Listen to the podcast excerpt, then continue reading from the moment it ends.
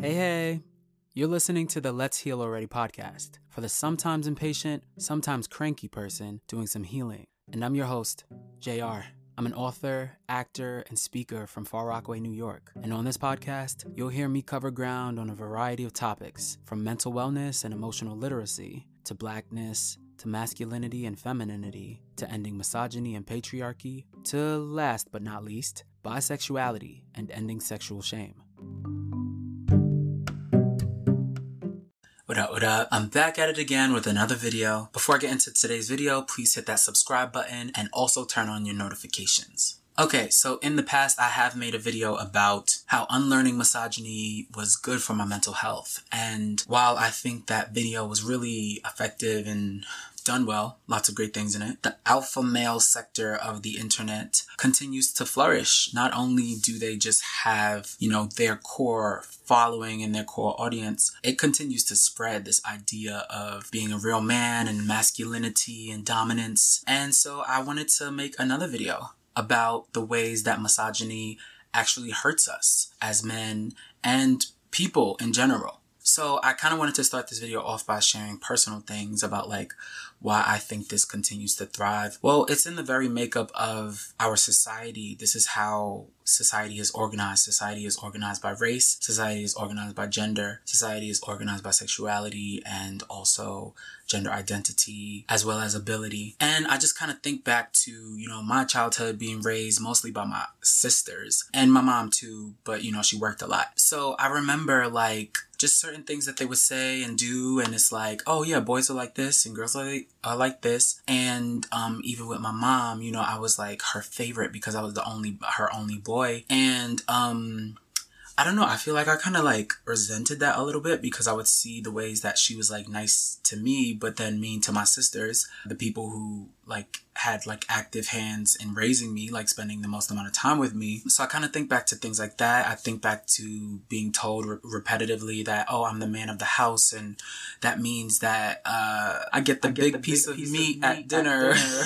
and, um, and I was also kind of confused as to like what those duties sort of included about being the man of the house. What did that mean? I think back to like things that my dad told me about like how men should be and provide and things like that and be strong. And what it meant to be strong was it meant not to have emotions, not to do things that girls and women did. And even outside of like what my dad said, I remember being in communities where I was looked at as like a lost cause. I've said this many times on this channel. I grew up like very, very, very, very feminine. And so I just remember a lot of older guys, especially looking at me as though like, oh, I had, I was a lost cause and had already been corrupted or had already been like damaged beyond repair or whatever. But I do remember them like trying to like toughen me up eh, by using acts of violence, um, whether that be physical, verbal, or ment- mental, emotional. And it's this idea that like, oh, like queer people, gay and bi men, boys, that's what happens when you let a boy be- become soft. That's what happens when you let boys have emotions and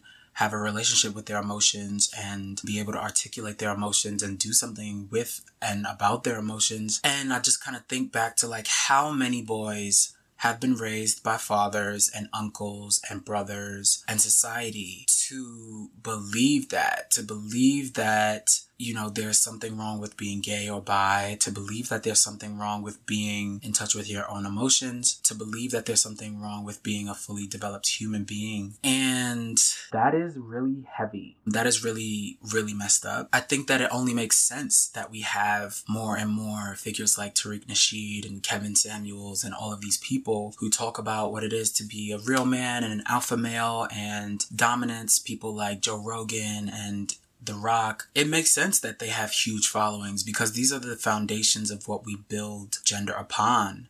This is like stuff that not only did boys and men in my life teach me, but women and girls in my life taught me this stuff too. Like, oh, this is what boys are. This is what boys do. And if you want to be attractive as a boy, this is what you have to do. This is how you have to perform. This is how you have to look and dress and speak. Whenever you put someone or something on a pedestal, you automatically put everything that is not that thing beneath it. So my sisters and my mother never had to say women are weak women are less than, women are this. But by putting masculinity and men on a pedestal, that is automatically what comes with that. And I don't want to just blame this on them. This is the society that we live in, as I just described. But this brings me to my first point of uh saying like the ways it hurts us is that being on a pedestal separates you from people. Being on a pedestal makes you have like this inf- inflated sense of like self, this inflated sense of ego. It makes you unable to learn from people who are not like you. It makes you unable to value the opinions and perspectives of people who are not like you. And um, it is dehumanizing, really.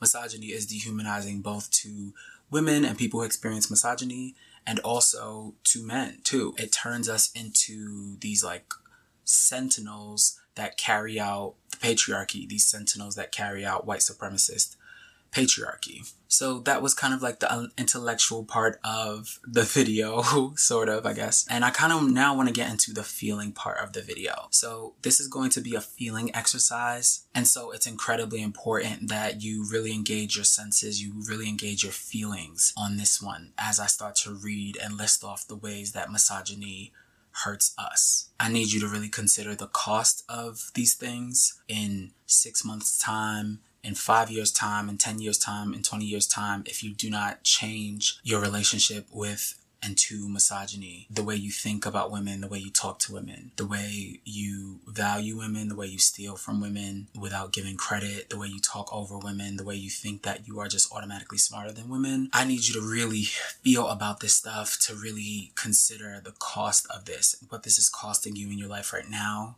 the connections that this will cost you, the humanity that this will cost you, the empathy that this will cost you, the ability to feel supported and connected to another equal human being that this will cost you.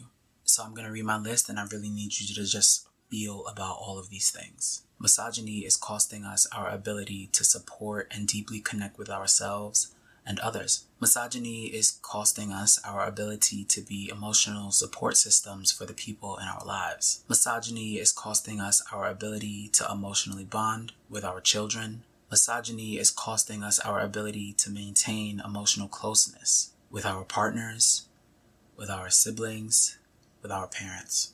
Misogyny is costing us our ability to unconditionally accept and love ourselves and the important people in our lives regardless of our own or their own sexuality, gender expression, gender identity, sexual history, sexual desires, needs, and current capability.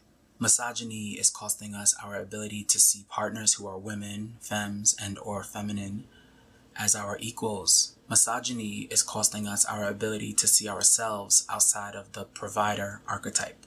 Misogyny is costing us our ability to be feeling human beings. Misogyny is costing us our ability to take the perspectives, plans, and contributions of women, people we assume are women, and feminine people seriously in organizing spaces.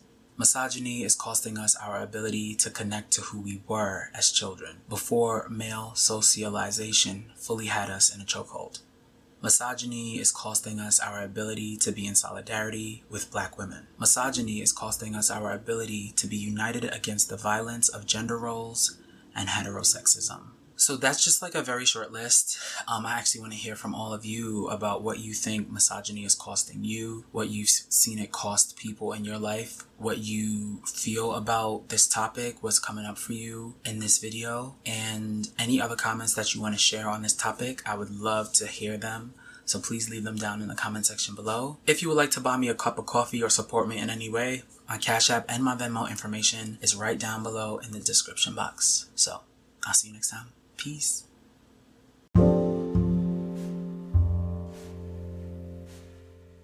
I want to thank you for taking the time to listen to the Let's Heal Already podcast. To be clear, I'm not advocating for an emotionally intelligent patriarch. Or for more men to begin and end their work at feeling comfortable painting their nails, wearing dresses, or expanding what falls under the fold of masculinity. Similarly, I do not want to be a highly efficient, well adjusted worker under capitalism, which is often the aim of Western therapy models. I am calling for the system to be abolished. That system is imperialist, cis heterosexist, white supremacist, capitalist, patriarchy. Please leave a rating or review on the platform you use to listen to this podcast, and feel free to share this with your friends. Donation to show support can be made at JRYUSSUF on Venmo.